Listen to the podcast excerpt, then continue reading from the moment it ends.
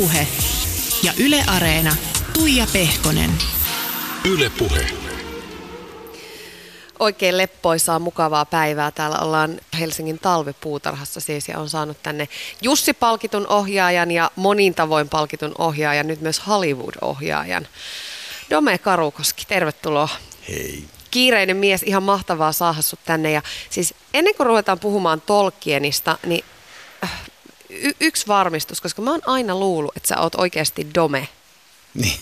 Mutta ootko se Tomas Tumppi? Joo, joo, mä oon tota, niin, niin, mun oikein nimi on Thomas August George.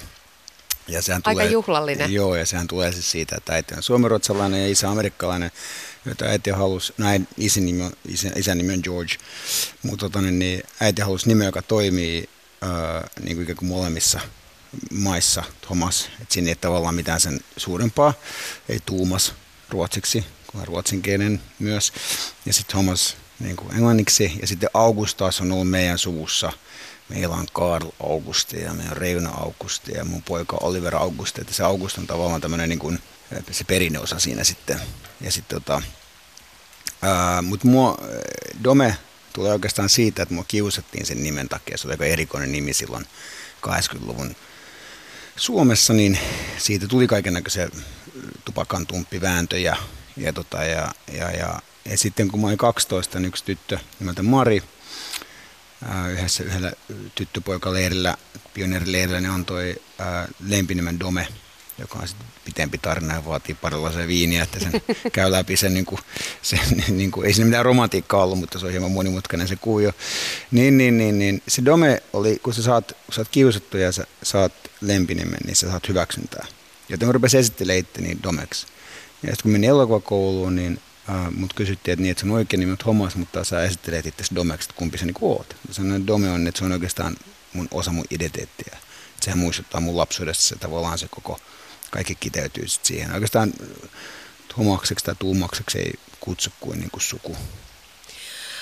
Toi on kyllä hurjaa. Noin hieno nimi, mutta sitten sit lapset on niin julmia, että siitäkin saadaan, saadaan väännettyä tuommoista. tämähän on 80-luvun Suomea, että Niin. nykypäivän tuommoinen nimihän se varmaan pääse se erikoisessa nimissä top 30 Niinpä, niinpä. Miten, mutta nyt sä oot sit Jenkeissä, onko se niinku Dome vai, vai miten se Ei, ei, kyllä se Dome, kyllä mä aina ohjeistan niitä, että se, Dome. että se äänetään suomalaisittain. Ja, ja kun se ei liity tekemään Domeen millään tavalla, vaan se liittyy siihen Dome. Tai se on niin tavallaan se, no niin. No niin, Dome on Dome. Ensimmäinen suomalainen Hollywood-ohjaaja sitten Reni Harlinin jälkeen ja sitä on hehkutettu ja nyt se on totta, niin miltä se tuntuu? Ihan, siis ihan sairaan hieno juttu.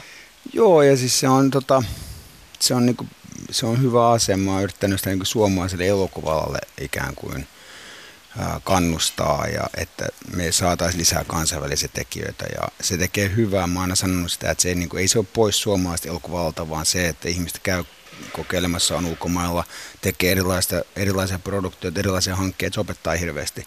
Ja sitten voi tulla tänne takaisin. Niin kuin mäkin koko ajan sanonut, että mielellään ohjaisin Suomesta taas joku päivä, että tämä on kuitenkin mun koti. Ja, ja Suomessa on kiva tehdä, että kunhan vaan löytää käsikirjoituksia, jotka sopii näihin resursseihin. Ja tota, et, et me niin tullaan takaisin. Näin niin ulkoma, siis muissa Pohjoismaissakin tehdään. Et ne menee ulkomaille. Stellan Skarsgård on hyvä esimerkki. Se käy tekemässä isoja Marvel-elokuvia. Sitten se tulee Ruotsiin, Tanskaan, Norjaan tekee elokuvia. Ja, ja, ja se, niin kuin, se kasvattaa sitä alaa ja luo lisää niin kuin itsetuntemusta ja, ja näkökykyä ja, ja monta asiaa. Mutta se on, se on hieno juttu. Ja, mutta ei se nyt sitten kuitenkaan loppuksi muuten, se on niin kuin Hollywood on, siinä on glamourisin sanassa, mutta muuten se tekeminen on itse aika samaa, että ehkä ne automerkit, millä mut haetaan lentokentältä on vähän hienompia. Et se on ehkä se suurin muutos siinä. No Hollywoodissa tietysti kaikki tuntuu olevan mahdollista ja samaan aikaan mikään ei taas tunnu olevan varmaa, niin onko se kuitenkin sellainen jokaisen elokuva-alalla töitä tekevän unelma päästä sinne Hollywoodiin? No ei, mullakin se vaihteli tosi paljon, että, että mä niin nuorena, koska isä kuuluu Oscar-akatemiaan, ja mä kävin niissä akatemian esityksissä, missä näytetään elokuvasta akatemian, akatemian jäsenet puhuu tekijöille ja puhuu keskenään. Ja siinä tuli semmoinen niin upea elokuvan aito tuntu, elokuvista keskusteltiin ja niitä analysoitiin. Ja, ja se tuntui silloin, että tämä on hieno paikka, tänne mä haluan. Ja, ja sitten sit tuli vaihe, jossa ensimmäiset tavallaan kontaktit tonne Los Angelesin kautta Hollywoodin, niin ei, tuntunut niin omilta semmoista ihmistä, kenen kanssa ehkä haluaa tehdä töitä. Ja ikään kuin ajattelin, että mun on tosi hyvä olla Suomessa ja Euroopassa ja täällä on hyviä tuottajia ja hyviä kirjoittajia, kenen kanssa tykkää tehdä ja näyttelijät on hirveän lahjakkaita Suomessa. Suomalaiset näyttelijät on tosi hienoja ja lahjakkaita tyyppejä. Sitten yhtäkkiä sit taas löytyy uusia ihmisiä, niin kuin Fox Searchlight tai mun agentit, ketkä on niin kuin todella analyyttisiä, mukavia, älykkäitä ihmisiä ja haluaa tehdä hyviä elokuvia, niin, niin, niin sitten sit se niin kuin muodostui tavallaan. Voidaan ajatella uudestaan se unelma kukoisti sillä tavalla, että kyllä se niin unelman saavuttamisen tuntuu jossain määrin, no, että se liittyy tosi paljon isään kyllä. Että mä olisin, isähän on poistunut joukostamme, mutta ää, olisin halunnut, että hän olisi ollut ensilässä paikalla. Mm. Tiedätkö? Teki mieli jopa säästää tavallaan, niin kuin, se oli runollisesti säästää yksi tuoli paikka sille hänelle, mutta mm. tällä mennään. Niin, toivottavasti hän sitä jostain sitten kattelee. Niin, no se nyt se ei kovin uskovainen ollut ja aika kriittinen kirkollisten suhteen, niin jos se jonnekin on joutunut, niin jonkinlaisen pakana karttaan. Ehkä sielläkin on televisio. Sitä me ei saa, tai en tiedä saahanko koskaan niin, me ei tiedä. Ehkä se kummituksena leijailee jonkinlaisena haamuna. Se on erittäin maista, että se eräänlaisena spirit, miten se kääntyy suomeksi toi spirit. Henki, henki. henki, henkiolentona tuossa liikkuu ympärillämme. Kelataan pikkasen taaksepäin, jos on seurannut tätä sun, sun ah, Hollywood-asiaa, niin tämähän on, tämä on jotenkin, kun lukee mediaa, niin pikkasen sotkunen juttu, koska ensin puhuttiin siitä, että Karukoski ohjaa tämän The Starlingin, eli Kottaraisen, ja sen piti olla jo selvää, ja oli Keanu Reevesit ja, ja kaikki mukana, ja sitten yhtäkkiä se kirjoittelu muuttui, että sä ohjatkin Tolkienin mä nyt tiivistän tämän ja korjaa, jos, jos on väärässä. Alkuvuodesta 2017 sä etit äh, Losissa siis kottaraisen näyttelijöitä, valmistelit äh, kuvauksia. Ne oli tarkoitus aloittaa saman vuoden heinäkuussa. Ja sitten helmikuussa sulle lä- lähetettiin sun agenttien kautta Tolkien leffan kässäri, jota pidit hyvin koskettavana, joskin aika sotkusena vielä silloin. Ja kommentoit sitä ja sen puutteita ja palasit Kottaraisen käs- pariin sitten tuli budjettiongelmia ja samaan aikaan tarjous Tolkienista ja sitten tartuit siihen. Joo, se suurin piirtein noin paitsi, että mä, niin kuin, mä olin Los Angelesissa ja New Yorkissa. Ja New Yorkissa piti kuvata, että New Yorkissa me oltiin niin kuin, Siinä oli hirveän Hollywoodmaisia käänteitä. Että tosiaan mä olin Fox Searchlight jo tavannut muutama vuosi aikaisemmin ja mä olin sen Journey Entertainmentin, sen tuotantoyhtiön, joka on tämmöinen ehkä maailman viidennen, viiden suurimman tuotantoyhtiön joukossa – ää, tekee isoja 100 miljoonaa tavallaan Planet of the Apes-elokuvia. Ja, ja tota, ää, mä olin tavannut ne muutama vuosi aikaisemmin myös. Ja sitten mä olin jo täysin sitoutunut siihen Starlingiin. Mä olin jo tehnyt, mulla oli näyttelijähartuksia ollut jo Keanu ja Isla Fisherin, joka on tämmöinen Amerikassa aika tunnettu komedian näyttelijä. Ää, ja, ää, ja kaikki näytti, että selvä, että me kuvataan heinäkuussa. Ja, mutta sitten rahoittaja halusi leikata 20 prosenttia budjetista pois minimoidakseen riskinsä. Ja ehkä se ajatteli sillä tavalla, että suomalainen kaveri kuitenkin keksii keinot. Ja meillä on totuttu tekemään vähän niin, pienemmällä. koska meillä on totuttu tekemään pienemmällä. Ehkä se haisto siinä sen niin riskin minimoisimme. Se on kuitenkin bisnestä siellä. Näin mä sen analysoin. Jostain syystä jo kuvauspaikkoja etsiessä näin kävi. Ja, ja siinä vaiheessa mä olin jo niin kuin, tavannut Searchlightin ja Journey Entertainmentin kerran ja ikään kuin kertonut kaikki käsikirjoituksen ongelmat ja valmistautunut sanomaan sille ei koska mun mielestä se käsikirjoitus oli haasteellinen siinä vaiheessa. Se oli tosi koskettava, sehän on upea niin kuin, ystävyyden ja rakkauden tarina, mikä siinä oli sinne käsikirjoitus kyllä, ja se kosketti mua se ulkopuolisuuden tunne. Mä samaistuin siihen voimakkaasti niin kuin omista koke- nuoruuden kokemuksista, ja se oli paljon koskettavia asioita, mutta se oli vähän niin kuin, se ei ollut tarpe, se ei ollut niin tolkkien, se ei ollut siinä henkilöhahmos kiinni. Mm. Ja sitten puuttui niin kuin fantasia, joka on mun mielestä tosi niin kuin, tässä on niin tosi, se oli joku yksi, tylin yksi painaiskohtaus. Ja se ei niin kuin, tuntunut, että se oli rakennettu Tolkienin kautta, vaan se oli niin jotenkin katso historiallista asiaa. Ja, ja sitten yhtäkkiä tulikin soitto, siinä oli tosi Hollywood käänteemä, ja New Yorkissa katsoi kuvauspaikkoja, ja sitten agentit soitto, että, että sun täytyy lentää tota, niin, niin, losiin, että Fox haluaa tavata sitä kerran. Ja, ja, ja, se on siis silloin merkki, että se tarjotaan virallisesti. Ja se tarjotaan niin kuin virallisesti sitä niin kuin asiaa. Ja sitten mä sanoin, että eihän mä halua Suomeen, että, että mä haluan Suomeen, että mä kotiin. Ja, niin kuin, ja tuun seuraavan kerran takaisin sitten New Yorkiin kuvaamaan. Että mä voin tulla sitten niin kuin, käydä sen moikkaamassa, tehdä tämän ensi vuonna tämän Tolkienin, jos sikseen menee. Ja sitten tota, ne agentit kyllä sun nyt täytyy mennä. Ja sitten me siinä tekstailtiin ja mä olin jo koneessa, niin kuin koneessa, mä, mulla oli hauska, mun piti lentää niin kuin New Yorkiin hakemaan mun perhe. Lentää Los Angeles hakemaan mun perhe sieltä ja sitten lentää Los Angelesista niin kuin Helsinkiin. Ei mulla monta lentoa siinä, mutta se nyt on mulle niin kuin silleen aika sama, että mä katson elokuvia sitten. Sitten oon tekstailla ja sä, agentti on vaan silleen, että sun on jäätävä. Että on niin järjetön, jos et jää. Että Fox maksaa sulle hotellit ja uudet lennot ja kaikki, mutta se on nyt vain jäätävä. Sitten sanoin, että eihän niin kuin avio, naimissa on miehenä tämmöisiä päätöksiä voitaisiin lentokoneesta tehdä, että tekstailla niin kuin, niin. Ton, mikä tämä nyt on, siis netin kautta, kun ollaan niin kuin koneessa, voi nykyään netissä. Tekstai, mä että voidaanko jäädä muutamaksi päiväksi Suomessa ton räntää, niin vastaus oli aika nopea, että kyllä tämän aurinko räntää Suomeen.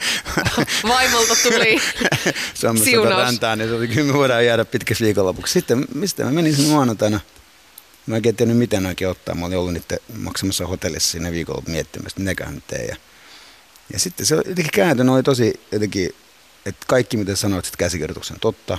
Me halutaan tehdä se niin just niin kuin sä sanoit ja, ja, ja, ja milloin se pääsi lentää tapaa käsikirjoittaja. Et se oli vähän niin kuin silleen, että et sä et ole tullut tänne sanomaan ei. Kyllä ne sen ties. Mm. Ne ties kyllä ne tietää, ne on fiksuja. Ne, ne juoksutti sinne semmoisen 18 pukuihmistä.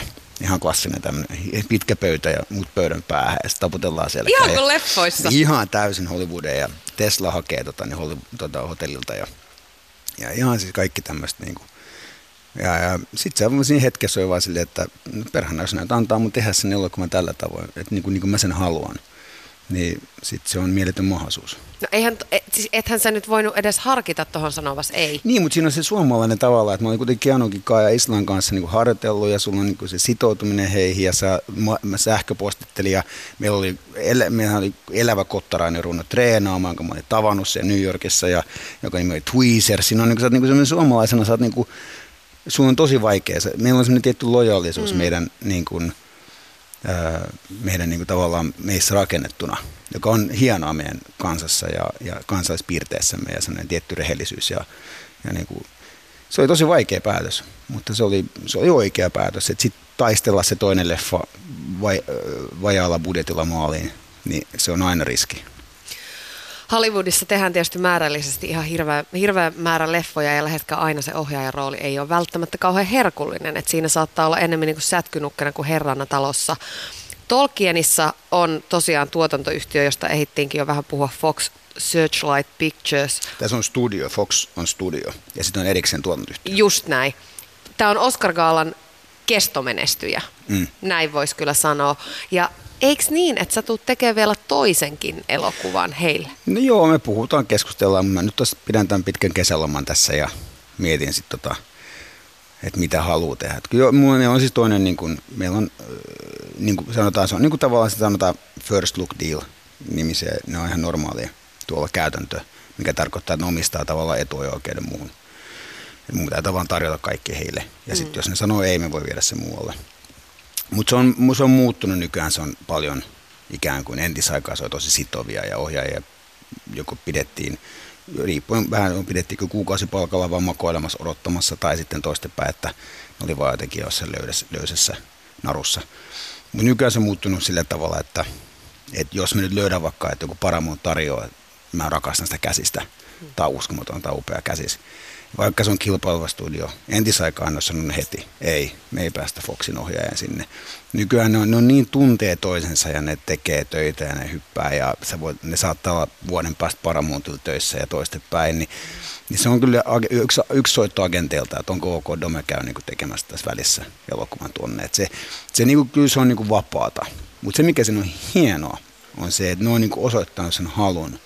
Mullehan se on niin kuin semmoinen niin kuin, aina kun kaikilla meissä on niin riittämättömyyden, tunne, riittämättömyyden tunnetta ja, ja on niitä heikkoja hetkiä, niin mulle se on semmoinen, niin kuin mä koen semmoisen tietyn kodin, että mulla on ilmoitettu, että hei me halutaan, että tämä on sun koti. Me halutaan, että sä tuot meille elokuvia. Me halutaan, että sä tuot meille käsikirjoituksen kirjoja, mitä sä haluat. Me halutaan, että, sä, että me ollaan sun ensimmäinen puhennumero, mihin soittaa. Et siinä on niin se, mä pidän sitä niin kuin, ää, He uskoo suhun. Niin, mä ajattelen sitä niin henkisenä ystävyytenä enemmänkin kuin sitten, teenkö mä heidän kanssa nyt sen toisen elokuvan seuraavaksi vai mitä mä teen. Ja nythän Disney osti Foxin, niin asiat voi muuttua paljonkin. Tolkien kuvattiin loka-marraskuussa 2017 Briteissä ja budjetiksi tuli 16 miljoonaa euroa lopulta. 20 miljoonaa dollaria, mä en tiedä miten se kääntyy. Tota. Se on about suunnilleen 16 Joo. miljoonaa euroa.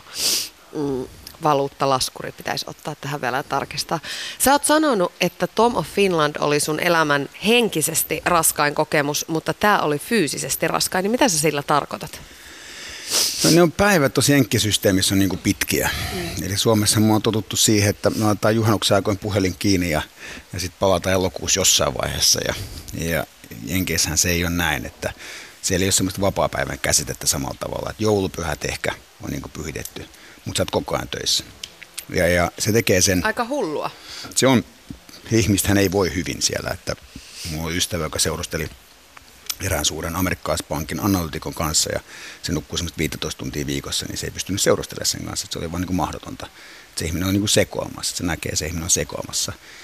Ja, ja ihmiset ei voi hyvin siinä systeemissä, enkä mäkään voinut fyysisesti hyvin. Mutta onneksi tavan Tommofin oli niin henkisesti vaikea saada maaliin, että se oli kasvattanut mua hirveästi niin kuin henkisesti ottamaan vastaan niin kuin iskuja, epäonnistumisia, tilanteet, joita... Mikä siinä oli? No siinä on vaan, se on, se on niin se on, se, siinä on paine, Tomu Finlandissa oli se, että siinä on paine onnistua, sulla on paljon ihmisiä, joilla se on intohimoinen tärkeä aihe. Ja sä teet, mekin tehtiin Tomu Finland Foundationin kanssa yhteistyötä ja, ja, ja paljon hyviä hetkiä, huonoja hetkiä, se on ihan normaalia. Sulla on paljon ihmisiä, aina kun tapaat jonkun, niin se on niin intohimoisen tärkeää, että se luo sen paineen sit onnistumisesta. Tässä pitää olla just näin. Ja, ja sitten sun pitää taitella jotenkin siinä melussa. Se on niin koko ajan jatkuvaa melu. Kaikki sanoo, että tämä näin. Ja joku tuossa oikein sanoo, että tämä kohtaus pitää tämmöinen. Ja sitten vasemmalla sanoo, että tämä kohtaus pitää tämmöinen. Ja, ja sitten ja se on semmoista jatkuvaa taistelua. Sitten toinen oli se tietenkin, että se tuntui koko ajan siltä, että se rahoitus, kun me, rahoitus että saadaanko me tätä rahoituskasaa. Ja, ja, ja siinä oli kuitenkin iso potentiaali sillä elokuvalla, että se voisi olla niin kuin iso kansainvälinen menestyjä. Ja sehän voi sitä olla vieläkin, että se voi kerätä tässä vuosien aikana niin kuin taloudellista tota, niin, niin tuloa. Mutta siinä on niin hirveästi monta asetta, jotka niin jotenkin tuntu harteilla. Tiedätkö, jos on rahoittaja, mä haluan, mulla on aina niin suhtautunut rahoittaja, että joku antaa mulle rahaa, että mä pääsen vähän harrastamaan. Et vaikka se on työtä, niin mä saan silti tehdä mun intohimo asia. Niin mulla on, mä koen aina hirveän vastuu siitä. Ja kun niitä rupesi tulemaan, niitä rahoittaa aika paljon. Mulla koin myös hirveästi vastuut siitä, että ne saa rahansa taka- takaisin. Että mä, mä oon niin omilla rahoillani tässä, niin kuin, en mä pistänyt mun niin kuin taloa ne tuossa niin lainalle ja niin kuin tehdäkseni elokuvaa. Että, että se, se, mä koen siitä hirveästi vastuuta. Että se oli henkisesti monella tapaa rankka. Ja sitten, mutta se oli valmentanut tuohon niin Tolkienin hyvin, että Tolkienissa samalla tavalla studiolla on vahva ääni, mutta ne haluaa myös ohjaajakin olla vahva ääni. Ja siinä ehkä kesti vähän aikaa tajuta se. Ja että siinä, se, siinä vähän aikaa niin vähän tunnusteli, että mikä tämä studioympäristö, mikä mun rooli tässä on. Mulla kesti vähän aikaa tajuta, että ihan samalla tavalla ne haluaa vahva, vahva äänisen ohjaajan kuin täällä Suomessakin. Ja ja mitä voimakkaammin mä usein niin kuin esitin kantani, niin sen iloisempi ne tavallaan oli siitä. Että ikään kuin, että ne niin kuin ikään kuin yritti sanoa, että yritti eri tavoin sanoa, ne ei voi virallisesti sanoa sulle tavallaan, että sä päätät, koska niillä on viimeinen päätösoikeus, mutta ne halusivat, että mä päätän. Se oli kiinnostavaa siinä psykologiassa. Eli ne studion pomot haluaa, että se ohjaaja tulee ja johtaa sen elokuvan. Ja mä, se mä yllätyin, koska meidän mielikuva studiosysteemistä on erilainen. Mutta sitten viime kädessä niin se elokuvan ytimessä on sama, että sen pitää olla jonkun näkemys. Ja jos ei se ole kirjoittajan, niin sen pitää olla sen ohjaajan. Ja sen ohjaajan pitää olla se, joka kantaa sen maaliin. No, sä oot itse lukenut Sormusten herraa ekan kerran 12-vuotiaana, eli, eli Tolkien on varmaan ollut tietyllä tapaa vähän tämmöinen faniprojektikin. Niin siinähän on pieni riski aina objektiivisuuden kanssa, kun tekee ikään kuin fani, faniprojektia tai fanittaa, niin miten sä selätit ton haasteen? No, tota, äh, no siinä oli se, että mä ajattelin näin, että, että se, sinne ei ollut niin paljon sitä, niin kuin sanottu, sitä fantasiaa, eikä Tolkien viittauksia siinä käsikirjoituksessa, minkä mä sain. Että se oli ehkä semmoisia vähän, oli ehkä vähän alleviivatumpia ne viittaukset, että näkee, niin kuin päähenkilö näkee Birminghamin kaksi tornia, mikä on siis tosi tarina, että siellä on kaksi tornia. Ja, ja sitten tästä voidaan päätellä, että hän teki kaksi tornia. Mutta nehän ei ole niin totta, se ei ole totta. Että eihän taiteilija luo sillä tavalla, niin, niin kuin sitä, varsinkaan Tolkien, ei se sillä tavalla sitä mytologiaa luonut niin kuin yksi yhteen jostain inspiraatiosta. Eli kun mä, tavallaan kun mä tiedän ne asiat ja tiedän sen maailman ja olen lukenut Silmarillionin, joka on kuitenkin se hänen niin kuin melkein rakkain teoksensa. Ja, ja, ja niin, niin sä opit viljelemään niitä sillä tavalla sinne elokuvaan ja luomaan sen sillä tavalla, että se niin kuin pikkuhiljaa rakentuu, se maailma. Jolloin se pikkuhiljaa rakentuu, niin sulle ei tule sellaista tunnetta katsona, että mun tarvii tietää tuon Tolkienin. Tavallaan tiedätkö, että, että jos, jos nyt näyttäisi jotain niin kuin juuri vaikka kaksi tornia ja sit sä et tiedä kahdesta tornista mitään. Ja, sit, ja se on joku merkityksellinen kuva, mistä a okei, okay, mun tarvii nyt tietää jotain. Vaan ei, että vaan se ajatus mulla oli se, että mä voin aika turvallisesti laittaa pieniä, pieniä viittauksia, mitä mä fanina pystyn lukemaan, mutta jollekin toiselle ihmiselle sille se on vain niin elokuvan visuaalista runoutta. Ja toi oli vaan semmoinen ajatus, semmoinen niin kuin metodi, mitä mä siinä käytin. Ja sitten niin kauan kuin se mua itseäni fanina tyydyttää tavallaan, niin, mä saan, niin silloin Tolkien fanit saa sen. Ja Tolkien fanit on nähnyt sitä elokuvaa hirveästi ja pitäneet siitä. Ja, se on tosi hieno elokuva. Joita, niin, niin, sä oot, fani. Mä en ole fani, mutta niin, mut mä pidin niin. elokuvasta tosi niin, paljon. Juuri, se, se oli siinä ensimmäisessä käsikirjoituksessa, se oli se, mikä loi sen tietyn turvallisuuden kyllä, että se veljeyden ja se, ystä, se ystä, ystävyyden tarina, brotherhood, se ei niin varsinainen veljestarina, mutta se on niin se ystävyyden tarina ja se rakkauden tarina on tosi koskettava jo siinä. Ja silloin se voi ajatella, että okei, jos tuossa ottaa tuon nimen Tolkien pois, niin se toimii. Nimenomaan ilman. näin. Ja sitten sit tavallaan sä voit ikään kuin runsauttaa sitä niille faneille. No kun on tietysti näin iso luokan elokuvasta kyse, niin siellä on myöskin isoja nimiä sitä tekemässä. Tolkienia esittää siis Nicholas Hult ja Edith Brattia näyttelee Lily Collins suomalaisilla ei siis välttämättä heti, heti kellot kilkata, mutta nämä on elokuvan maailmassa tosi kovan luokan tähtiä. Ja tällaisten kanssa työskennellessä on kuulemma tämmöisiä kirjoittamattomia sääntöjä. Ei saa esimerkiksi, tämmöisiä tähtiä ei saa odotuttaa hetkeäkään tai pitää sateessa. Ja sit mehän ollaan Suomessa totuttu, että kädet saveen ja vähän niin kuin, että, että kaikki tekee kaikkea, että ei täällä isoja tähtiä olekaan. Niin e, eikö sulla pala hihat siinä, että sä joudut kohtelee eikä se sitten se muuttuu niin kuin, se on, ne on nyt kirjoittamattomia sääntöjä, jotka suojelee niitä. Eli mun mielikuva aluksi oli se, että kun mä kuulin tavallaan näistä, että on semmoinen kirjoittamattomia sääntöjä, että oikeastaan ohjaaja ja näyttelijät ei saa katsoa silmiin kuvauspaikalla. Mm-hmm. Niin, ää, Miksi? No mä selitän. Joo, no niin. Tämä on, niin ki- tämä on kiinnostava mä selitän, maailma. Mä selitän. Joo. Mulla oli ajatus, että mä tässä Noniin. aamuväsyneenä, niin mä, jos se nyt katkee se ajatus, niin... Mä oon hiljaa. sitten no, sit kuuluu vaan piip tuolta aivoista, ja se on pitkä piip. Niin tota, mulla oli aluksi semmoinen ajatus, että onko tämä ihan diivailua. Ja itse ohjaajana tulee just semmoista kulttuurista, missä niinku moikkaa kaikkea kuvausryhmässä ja on siellä niin mukana tosi paljon – mutta se ajatus on se, että se suojelee silloin, kun sä haluat olla rauhassa. Silloin, kun sä haluat keskittyä. Ja Suomessa, jos me nyt vaikka tehdään Tommi Korpelankaa töitä, niin kaikki tuntee Tommin. Ja kaikki näkee heti silloin Tommissa, että nyt Tommilla on sellainen hetki, että se tarvii niin oman tilan. Että se opettelee tekstiä tai vastaavaa. Mutta tuolla, kun ne ryhmät on niin isoja ja monet tekee eka kertaa töitä yhdessä – niin ei välttämättä osaa lukea. Ihmiset välttämättä osaa lukea niin kuin sitä näyttelijää. Nyt se just kaipaa sen hetken, että nyt kun mä muokkaan sitä ja se opettelee sitä seitsemän minuutin dialogiaan, niin mä katkaisen sen ajatuksen. Ja sitten se 200 muuta ihmistä joutuu odottamaan, kun se taaplaa sitä dialogia se kuvauspaikalla ja tekee huonon suorituksen. Sitten se elokuva on huonompi. Että tavallaan niin ajatus on se, että suojelee sitä elokuvaa ja suojelee heitä. Sitten totta kai, niin kuin, niin kuin mäkin, ja se ajatus ohjaajalla, että ohjaajalla ajatus päällä, mutta mä alussa mä olin tosi niin kuin, me suomalaiset, meitä oli monta se kuvaspaikalla, niin ollaan niin kuin, niin kuin suomalaiset. Mennään sinne, muokataan kaikkea, tunnetaan kaikki. Mutta jossain vaiheessa mä huomasin, että se väsymys, kun nukkuu kolme tuntia, neljä tuntia, niin se alkoi ottaa niin paljon alle, että tuli pakko ikään kuin vähän niin kuin suojella itseänsä ja luoda semmoisen itselleen semmoinen kupla. Ää, ja, ja uskon, että näyttelijät tekee samoin, että, että Nikolas on maailman mukavia pari ja ja sitten kun me joku, joku perjantai, joku ehdotti, että lähdetäänkö niin työryhmän kanssa pubiin yhdelle alueelle tuossa päivän päätteeksi. Nikolas tuli messiin ja se oli se heti. Ja hän tarjoaa ensimmäisen kierroksen kaikille. Ja, että se haluaa olla osana työryhmää, mutta sitten hänellä on oikeus valita se. Jos hän haluaa, että hän on trailerissa ja miettii sitä seitsemän minuutin dialogia. Että se kuulostaa järjettömältä, mutta se on täysin ymmärrettävää. Yritäpä tuosta muistaa seitsemän sivun dialogia, sitten tulla kameran eteen ja sitten 200 ihmistä katsoo sua vierestä, kun sä teet sitä, niin kyllähän se vaatii ihan mielettömän niin kuin sen keskittymisen. Mitä sä itse opit tätä projektia tehdessä? No vaatimaan itseltäni enemmän. Ja on aina ollut kunnianhimoinen, ehkä liiankin kunnianhimoinen joissakin hankkeissa suhteessa resursseihin. Ja käsikirjoitukseen.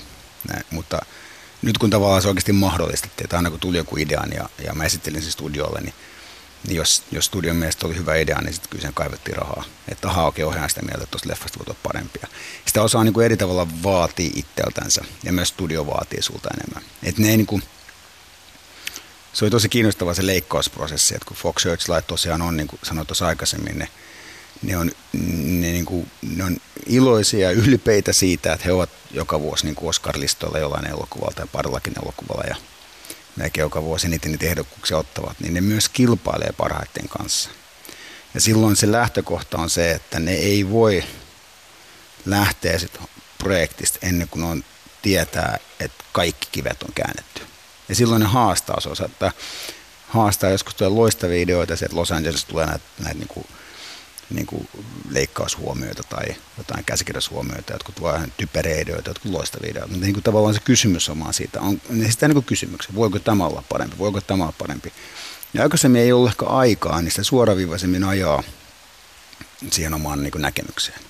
Yhtäkkiä sun on niin aikaa että tutkia, niin se, kyllä, se, se opettaa sun vaatimaan vielä enemmän.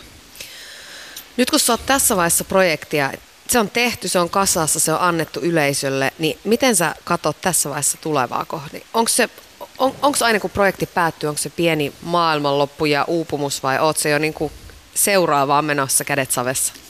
Yleensä mä oon kehitellyt jotain hanketta siinä niin kuin sivussa, vaikka leikkausvaiheessa rupeaa vähän kirjoittelemaan, että joku on ollut silleen niin kuin pyörimässä ja ja sitten on aika nopeastikin ollut valmis tehtäväksi.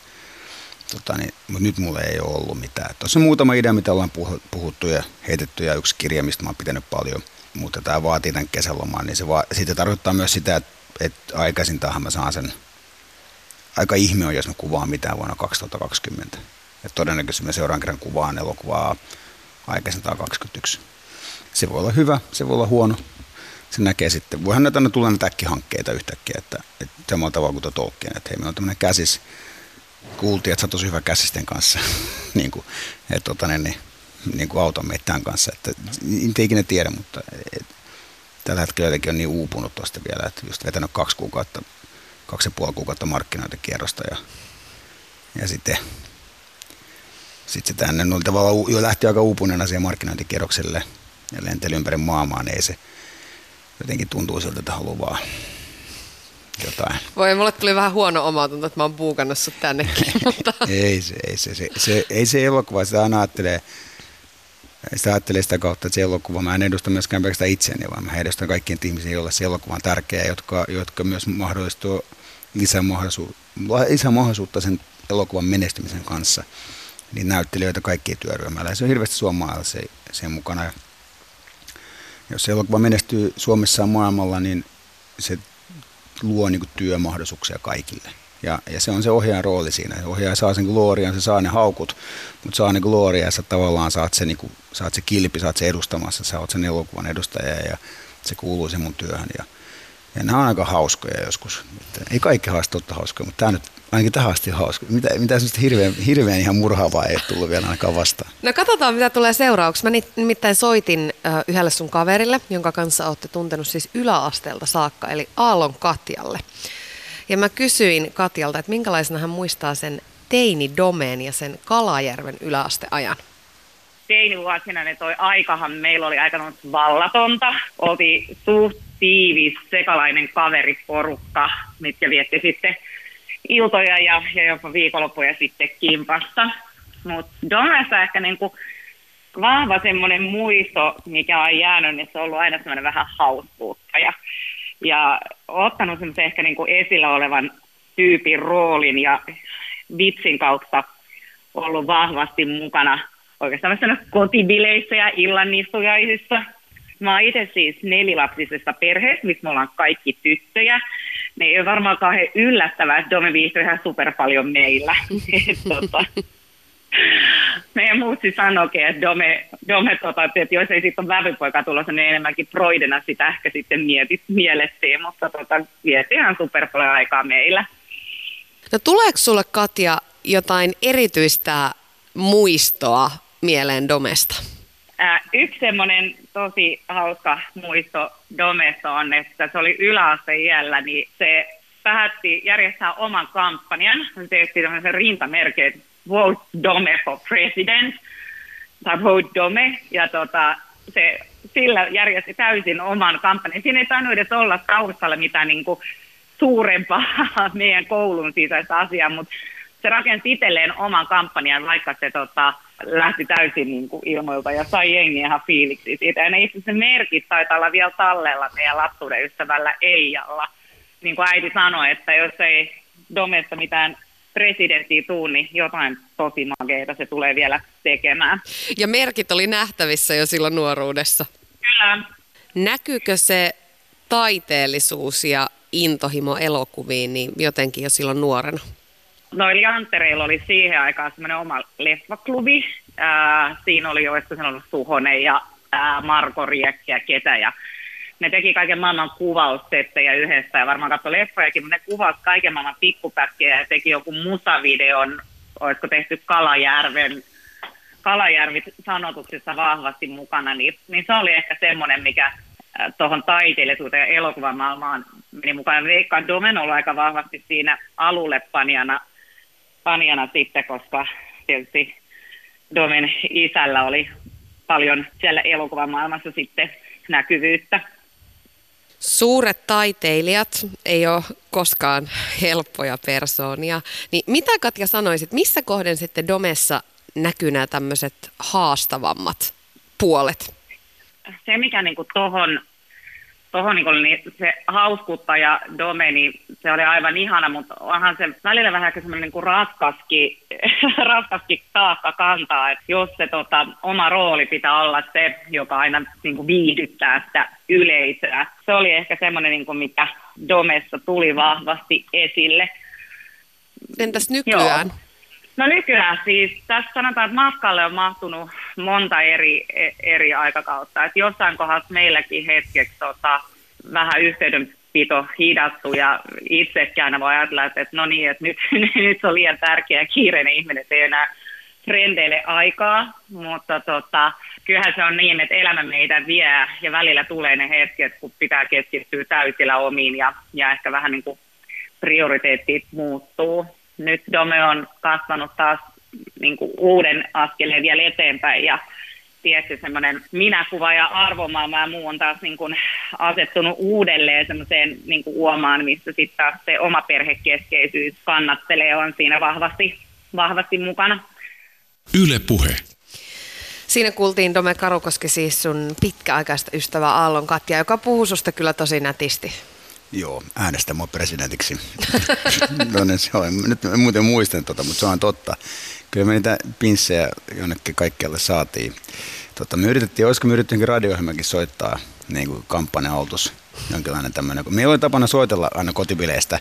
Muista muun muassa voitettiin joku radiokisa sillä tavalla, että oli, olisiko se oli Könösen Ville ja Suhosen Antti ja Oksasen Teemu tässä samasta kaveriporukasta, niin radio oli perjantaisin niin kuin, että soita meille mitä teet perjantaisin ja voitat sillä sitten levyjä ja niin mehän sitten soitettiin ja keksittiin ja sitten tota, niin, niin, me oltiin juuri Eijan, tämän Eijan kotibileissä ja ehkä 17 ikäisiä ja sitten kundit soittaa, no mitä te teette perjantaisin? Mä arvoin, mikä mikä mikä mikä jotain teknoa sieltä soitettiin sillä ja sitten tota, niin, me ollaan Eijan bileissä ja roikutaan alasti ovessa. Ja sitten tota niin, niin aha no okei, okay, okei, okay, joo, okei, okay, joo, kiitti, joo, kiitti. Ja sitten mennään seuraavaan puheluun. No, sitten vähän päästä tietenkin uudestaan soitetaan. No niin, moi moi, mikä meininki, mikä meininki. Joo, ei mitään. No, mulla on ihan bileissä, me katsotaan, että yhdet hullut roikkuu alasti ovissa ja sitten se heltyi antamaan meille joku CD-palkinnon. Mutta se, lähetti, se, se radiotoimittaja se lähetti meille ihan pirulaksi jotain ihan järkyttäviä niin kuin, niin kuin tämmöisiä levyjä, joita löytää vaan jostain äh, huoltoaseman alle hyllyltä. Että ei se mitään ihan priimaa sieltä lähtenyt, se, niin kuin, se, sai sen, se, se sai sen oman jekkunsa takaisin. Mutta meillä oli semmoinen hyvä ryhmä, mutta toi, mihin, mihin Katja viittaa siihen niin kuin, rooliin, mikä mä tunnistan sen ja se liittyy tosi paljon siihen kiusaamisen ja kiusaamistaustaa. Mä tulin siihen Espoon kouluun, missä Katjakin oli, niin mä tulin, mä jouduin vaihtaa koulua, koska oli sen alasteen niin kiusattu. Ja, ja, ja, ja mä aina sanon tätä, että mä en mua ei edes kiusattu niin paljon, kuin mä ajattelin, jotain muuta on kiusattu elämäaikana, mutta se tuntuu kuitenkin mustavalkoisessa maailmassa ja hirveältä. Niin mä otin sellaisen roolin. Mä ajattelin, että sillä mä niinku, se riittämättömyyden tunne siinä ikään kuin, että mut hyväksytään vaan, jos mä oon hauska. Jos mä oon vaan niinku taka, takapenkin kundia. Varmaan lähiset jolla on keskiarvo 8,9 ja tyyliin ekan lukukauden aikana sitten seiskaan. Koska sä, sit sä niinku yrität niinku maanisesti olla niinku muut, olla niinku tavallinen jätkä ja olla niinku messissä ja pukeutua samalla tavalla kuin muut ja olla, olla se hauska kaveri. Ja se on, mä uskon, että se on ollut raskasta niinku katenkin kaltaiselle sielukkaalle ihmiselle. Onko toi sellainen koko tämä kiusaamisasia ja, ja kiusaamiskokemus, että onko se ikään kuin kääntynyt sit myöhemmin voitoksi vai jättikö se suhun niin syviä jälkiä, että ne näkyy edelleen? Joo, kyllä se riittämättömyyden tunnetta mä paikkasin tosi kauan. Että kyllä mä niin varmaan oli 20 niin ja kyllä siinä jotain haavoja siellä niin kuin on siitä jäljellä, mutta kyllä mä sitä on niin terapoinut paljon. Että kyllä mä yritän hirveästi koko ajan kasvaa ja yritän olla parempi ihminen ja yritän kehittyä ihmisenä. Ja, ja jos mä havaitsen itsessäni jotain asioita, mitä mä teen väärin, yritän korjata ne. Ja, ja, ja mä luulen, että mä, mä oon aika hyvin sitä terapoinut ja siitä on ehkä tullut voimavara. Ja sama kuin isättömyydestä, mikä liittyy Tolkieniin, että niin kuin 14-vuotiaana vasta tutustunut omaan isään ja sitten meistä tuli tosi läheisiä, mutta se nuoruuden aika, sama aika, mistä minua kiusattiin, niin sitten vaan se, että ei ollut isää ja siihen aikaan ei ollut oikein eroperheitä niin paljon kuin nyt. Niin se tuntui niin kuin oudolta ja se, se luo esimerkiksi vieraantumisen tunnetta ja ulkopuolisuuden tunnetta. Tämä taas Tolkienissa, kun ei, hän ei ikinä tuntenut isäänsä, joka kuoli tosi nuorena. Ja sitten se orpouden tunne siinä, niin mä tunnistin tosi paljon siinä hahmossa näitä asioita ja sitten niin kuin, jotenkin näkisin, näkisin niin kuin Tolkienin siinä, että sen tavallaan on kääntynyt voimavaraksi nyt. Niin, sä oot siis aikana syntynyt 76 Kyproksella, josta sitten muutit äitisi kanssa viisivuotiaana Suomeen ja, ja tosiaan tapasit sun nyt jo edesmenneen isän näyttelijä, ohjaaja, toimittaja, isän vasta sitten teini-ikäisenä. Se tapahtui kuulemma se ensikohtaaminen Helsinki-Vantaalla, jonne isä lensi sitten Jenkeistä, niin miten jos sä mietit sitä kohtaamista, niin miten se muutti sun elämää siitä eteenpäin?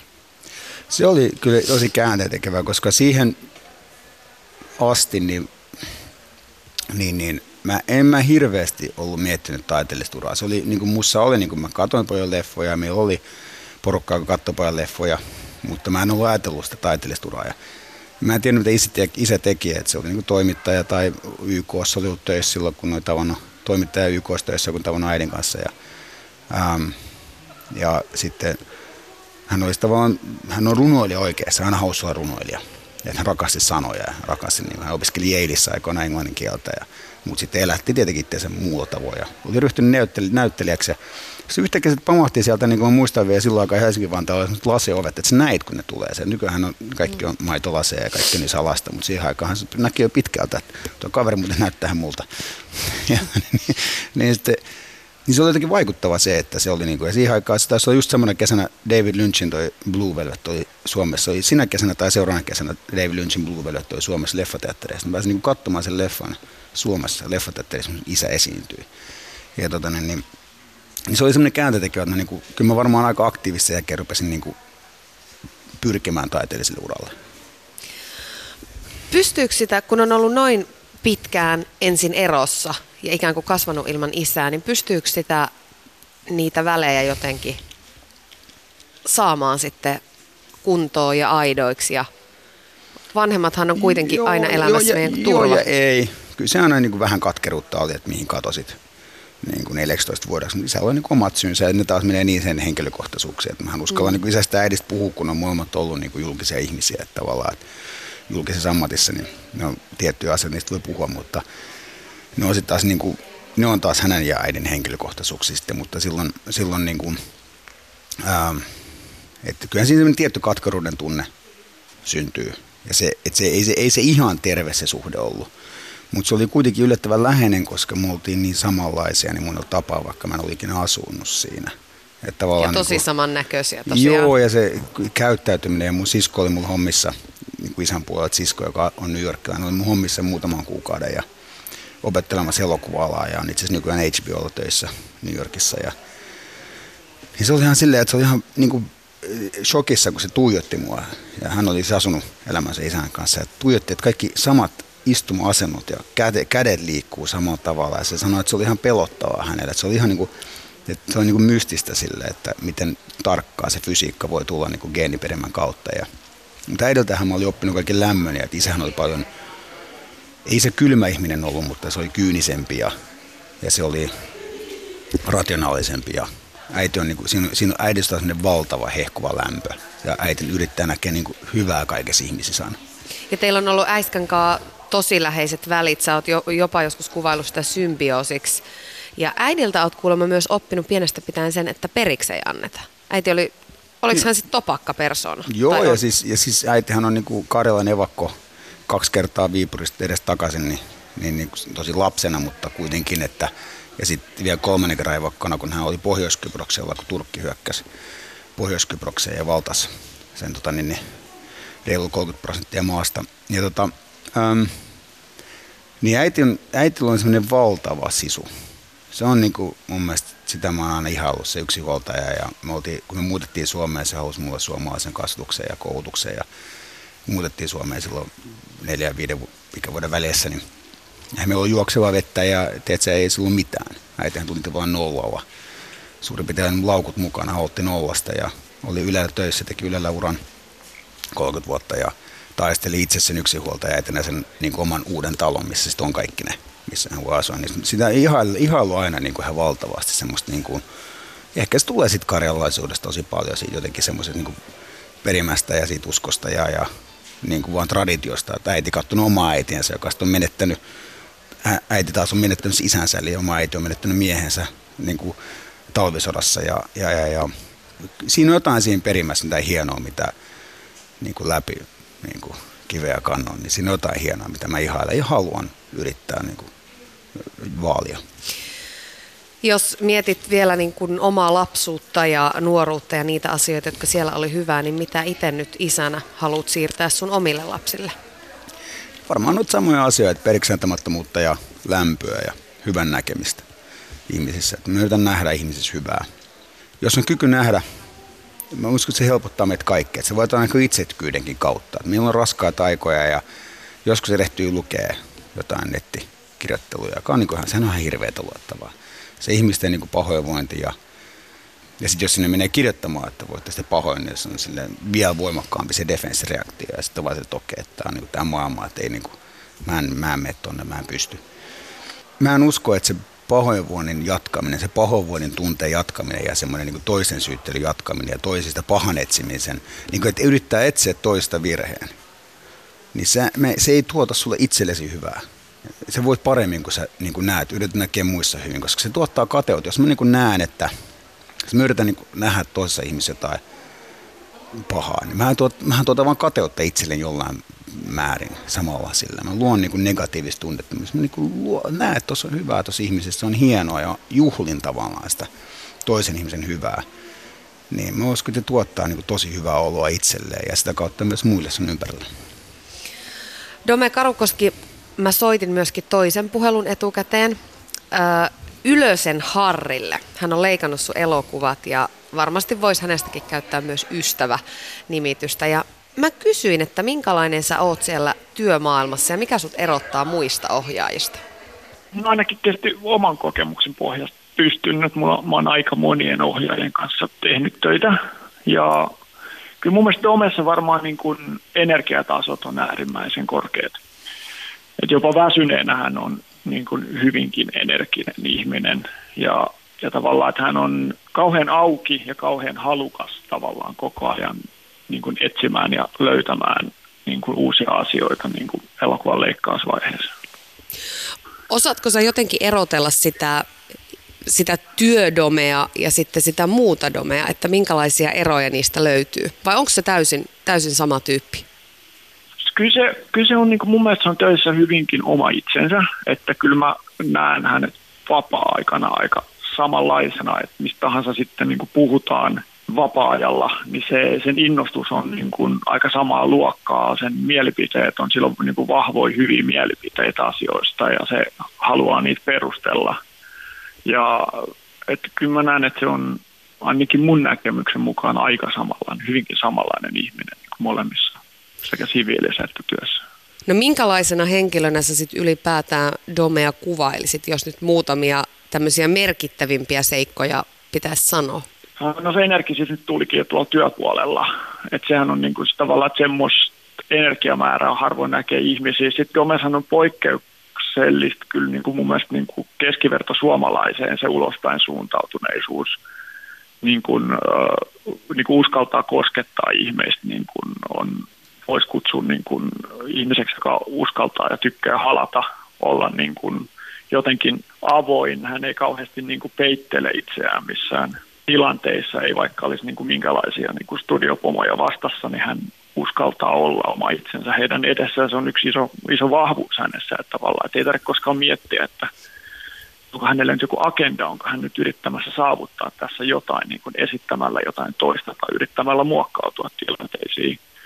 Ja sitten se on muista hirveän lojaali ihmisiä kohtaan, että se kyllä ajattelee tosi paljon heidän, niin kuin, tai tykkää pitää ihmisiä lähellään, niin kuin ei haluaisi luopua niin kuin ihmissuhteista. No Dome on tietysti ennen kaikkea tullut tunnetuksi töittensä kautta, mutta tiedätkö sä, että mistä hänellä löytyy sitten se vastapaino työlle? Toivottavasti perheestä. Et ainakin itselleni perhe on kuitenkin se, mikä niin kuin antaa eniten niin kuin työn ulkopuolella niin kuin sitä vastapainoa sille, että sit kun sä menet töihin, niin sulle sä oot niin kuin puhdistautunut tavallaan sen työn asioista. Mä, en ole, mä luulen, että Domellakin tavallaan va, niin kuin perhe tuo sitä, sitä asiaa, mutta kyllä Dome on niin kuin hyvin, hyvin niin kuin sitoutunut elokuvan tekijä. Että kyllä se mun mielestä seuraa häntä vapaa-ajallakin se, että hän on niin kuin elokuva-ihminen. On niin kuin 24 tuntia vuorokaudessa mun mielestä. Yle Puhe. Siinä oli Dome Karukoski Ylösen Harri. Taisi puhua totta. Kyllä, se aika tarkka näköinen ihminen on. Niin kuin leikkaat monesti on, leikkaat hän on yleensä ohjaajansa, joka puhuu ja, ja, ja laukoo omia mielipiteensä kova ääneen ja leikkaansa, joka analysoi, tarkkailee, kuuntelee, löytää materiaalista, löytää niistä elokuvan hetkistä. Ehkä sellaisia asioita ohjaaja itsekään ei välttämättä ole nähnyt. Ja, ja Harri on tarkkanäköinen ihminen. Harri siinä mainitsi, että vastapaino työlle, joka varmaan jollakin tavalla, tai ainakin elokuvamaailma jollakin tavalla on 247 läsnä sun elämässä, niin että se vastapaino tulee sieltä perheestä. Niin miten paljon perhe joutuu mukautumaan tai, tai joustamaan sun työn vuoksi? Se kuulostaa, välillä ne päivät kuulostaa aika hurjilta, ainakin tässä projektissa. Joo, mä oon kuullut myös siitä varmaan, että mä yksityiselämästä hirveästi puhun, mutta jos mä niinku tavallaan puhun itsestäni, niin mä, niinku yritän luoda sen niin, että, että kun on työpäivä, niin se on 24-7 työpäivä. Ja, ja, ja, ja sitten taas kun on, on vapaa päivä, niin mä yritän pyhittää sen täysin. Ja, ja, ja, ja joskus siinä onnistuu ja vähän projektista riippuen onnistuminen. Sitten toinen, mikä on semmoinen, mikä mulla on metodi, on ollut, se tulee niinku putsaus. Eli tavallaan, että kun projekti loppuu, vaikka Tommo Finland loppuu, niin sitten niin ottaa semmoisen niin loman, milloin oikeasti ei vastaa yhteenkään sähköpostiin. Ja sehän on niin kuin ajan pyhittämistä toisille. Ja, ja Onko se helppoa sulle? Se on vaikeaa, se on tosi vaikeaa. Mun assistentti, johon Harri myös viittaa, johon, joka on, oli mun assistenttina Tommo Finlandissa toisen mukana, niin vä, väkisin pakotin studion maksamaan hänen palkkaansa myös Tolkienin ja niin kuin, että mä otan ne ihmiset ja sanon studiolle, että nämä on nämä mun ihmiset ja sillä Sipuli ja, he kunnioittivat sitä ja niin poispäin. Niin sit, kun hän lähti ohjaamaan omia juttuja, niin se oli tosi vaikeaa menettää hänet. Ja totta kai mä, mä, no meidän, meidän tuotantoyhtiö Suomessa, niin me tarjottiin sille heti leffaa niin ohjattavaksi. Mutta se aina sanoi sitä, että kun mä vitsailin, että, että tämä on mun viimeinen leffa, että mä oon rikki, mä oon loppu. Ja eikö se ole edes vitsi, vaan Tommo Finlandin jälkeen tuntuu siltä, Tolkien jälkeen tuntuu siltä, että mä oon niin fyysti ja henkistynyt niin loppuja. Sitten se aina sanoo mulle suoraan, että mä viikon Portugalista jossain ja se tuu se takaa, uusi idea, uusi idea, mahtava idea. Ja, tota, niin, niin, ja, ja, ja, ehkä hän on oikeassa, saa nähdä. Ehkä, se, ehkä me vie leffoja. Toivottavasti näin. Mutta tuo lojallisuus on myös, se, lojallisuus on myös semmoinen, mikä on tosi karjalaista. Äiti on tosi samanlainen. Mä tunnistan tuon, mä en ole, mä en ole puhunut tuosta Harinkaan, mutta on kiinnostavaa, että Harri sanoi tuosta, mutta se on, äiti on tosi, se on niin, niin lojaali ihmisiä kohtaan. Se on niin, siis teet, kun sä kuulut tavallaan perheeseen, kun sä oot ikään kuin perhettä, siis perhettä, ystävät on perhettä. Se on niin kuin jouluna meillä oli semmoisia niin jouluja, että ihmisiä vaan lappu, jos ketä tahansa ei ollut niin kuin jouluna paikkaa mihin mennä, niin meille sai aina tulla. Ja äiti, se teki ne ruuat ja se järkkäsi. Se oli niin kuin, se tavallaan tapa, miten se niin kuin hoitaa ihmisiä ja ihmisten kuolleen vuotellakin menee niin kuin, niin on mun mielestä käsittämätöntä. Valitset sä tarkoin ne ihmiset, keille sä oot lojaali? Sä sanoit aiemmin, että sä haluat nähdä kaikissa hyvää. Ja ihmisiähän on vähän kahta tyyppiä. Toiset ikään kuin epäilee niin kauan, kunnes ihminen todistaa itsensä luottamuksen arvoiseksi. Ja, ja toiset haluaa kaikessa nähdä jotain hyvää. No joo, ja totta kai siis on paljon taiteilijoita, paljon elokuvatekijöitä, kenen kanssa mä en ole tehnyt välttämättä yhtä tai kahta enempää. Mutta sitten on myös semmoisia, että kenelle mä oon niin lojaali, vaikka mä en heille tee töitä. Eli siis on esimerkiksi tämmöiset tilanteet, on voinut olla ihmisiä, ketkä niin kuin mä oon kokenut, okei, mä oon menossa eri suuntaan tekijänä ja mä enää tee jonkun ihmisen kanssa töitä. Mutta sitten ikään kuin, kun multa kysytään, että hei sä et tee enää kanssa töitä, onko joku ongelma esimerkiksi tämän tyypin X kanssa, niin aina muistaa sanoa sit niistä ihmisistä ne parhaat puolet. Nämä on ne vahvat puolet.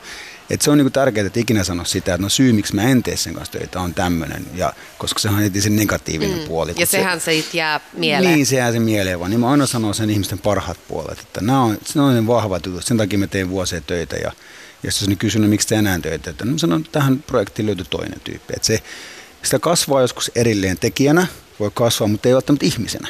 Että ihmisenä se kunnioitus niitä toiseen säilyy edelleen, mutta tekijänät on kasvanut toiseen suuntaan, ja se on niin kuin normaali, että ja Harri on leikannut kaikki mun elokuvat, mulla on kasvettu yhteen. Siinä on vähän vanhaa pariskunnan riitelyä välillä. Ja, ja se on mahtavaa. Se on mahtavaa, kun se haastaa mua ja se kuuluu se. Ja Maria mun tämä Massari, joka kaksi leffaa, niin se niin huutamalla huudettiin toisellemme. Niin kuin, mikä on silleen, koska mä esimiesasemassa on vaikeita, mutta mutta hän uskaltaa myös huutaa mulle, koska hän tietää, että mä kyllä kuuntelen sitä. Tavallaan kun puhutaan huutamisesta, niin se on niin kuin kovaääninen väittely, intohimoinen elokuvavan väittely.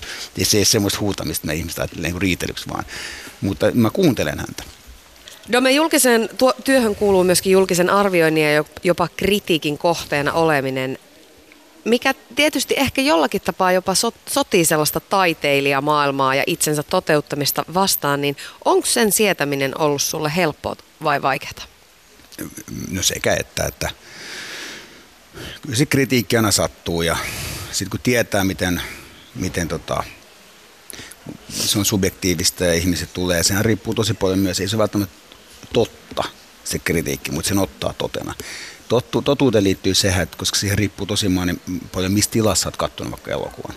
Oletko ollut väsynyt, oletko ollut krapulassa, oletko just riidellyt ihmisen kanssa. Mikä sun eden leffa on, minkä sä juuri katsonut, joka vaikuttaa sun kokemukseen tästä elokuvasta. Eihän se ole, sinä katsot oma elokuvaa viikkokausia ja näet siinä kaiken.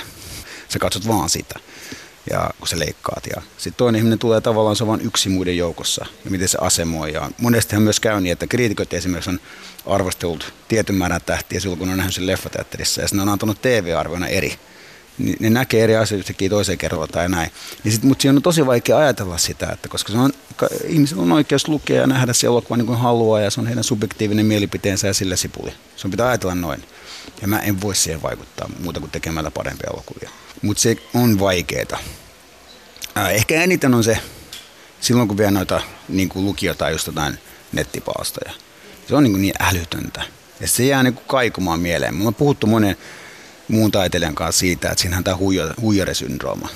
Niin kuin, että tavallaan se rupeaa niin uskomaan jotain tyyppejä jossain, joka sanoo jotain ihan älytöntä. Se voi olla ihan kuka tahansa. Joo, ihan kuka tahansa. Se huijarisyndrooma on mun mielestä, niin kuin, mä oon kuitenkin kahdeksan elokuvaa nyt tehnyt. Ja, ja, ja, ja yksi maailman suurimmista maailman suurimmista parhaimmista studioista maailmassa niin nähnyt monta niistä ja sitten ne vaan kutsuu silleen, tervetuloa, tehdään yhdessä juttuja, niin sä et usko sille hetkelle, koska se huijarisyndrooma tulee vastaan. Hmm.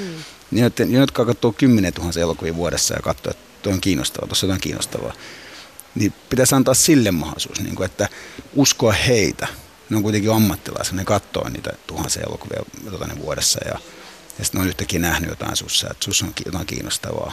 Nyt jotenkin pitäisi, sen huijarisyndrooma pitäisi saada piilotettua ja uskoa heitä ja sitten sillä energialla, sillä niin kuin uskolla lähteä kehittämään itseänsä. Mä ajattelin, että mä oon valmis. Niin kun mä, mä, mä oon hirveän nuori vielä, mä oon hirveästi opittavaa vielä. Varmasti kaikissa mun elokuvissa on niin kuin asioita, mitä voisi parantaa.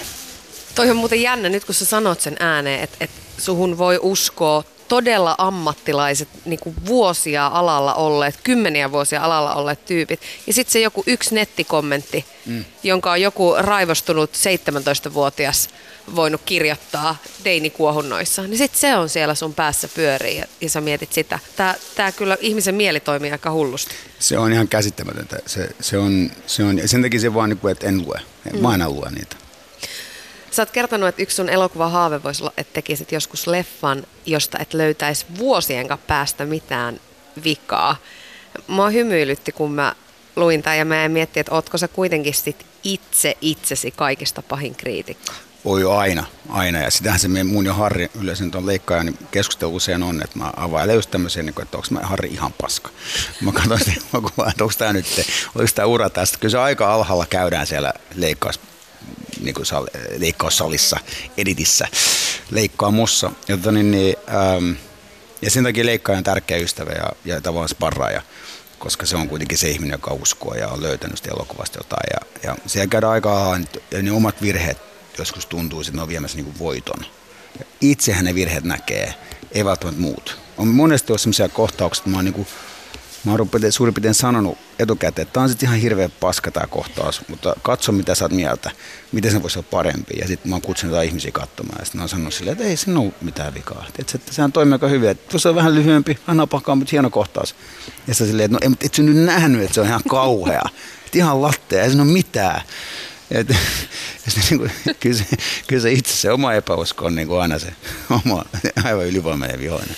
Niin ja ei kai täydellistä teosta, ei kai sitä voisi tehdä. Ei täydellistä teosta varmaan olekaan, että, että sillä tavalla, että monesti niin kuin ajassa voi syntyä elokuvia, jotka tuntuu sille hetkellä täydellisiltä, ja, mutta harvoin ne kestää aikaa ja sitten omaa, omaa kasvua. Ja mähän toivon tavallaan, että mä kasvan koko ajan niin, että mä katson vanhoja elokuvia, että ne voisi tehdä paremmin.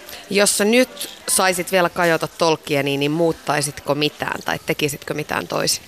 No joo, se on tota, yhden kohtauksen äänet, joita mä kuitenkin monta kertaa vielä niin menin uudestaan tekemään ja sitten siellä on kahden kohtauksen leikkauksessa voisi vielä vähän rytmittää eri tavalla. Ja sitten on yksi polku vielä, sellainen tarinapolku, mitä sun tutkii enemmän niin kuin käsikirjoitusvaiheessa, mutta, mutta, mutta se on nyt kuitenkin ihmiset on ihan jopa tykänneet siitä. Niin, niin, niin, ihan jopa joo. niin, ihan, pitää niin olla armoinen itselleen ja olla niin kuin sillä tavalla, että, et, tota, että et joko se on vaan minä näen ne, tai sitten ne on just sitä, että sä niin olet kasvanut siitä, että sä oot kehittynyt. Ja, ja, ja, ja näin, se, näin se on nähtävä. Kiitos Dome Karukoski, että tulit vieraaksi. Toivottavasti saat ensi yönä nukkua paremmin ja toivottavasti median mylläkkä laantuu jossain vaiheessa niin, että saat ottaa rauhassa ja viettää aikaa ja lepäillä. Kiitos tästä. Kiitos paljon. Ylepuhe ja Yle Areena. Tuija Pehkonen. Ylepuhe.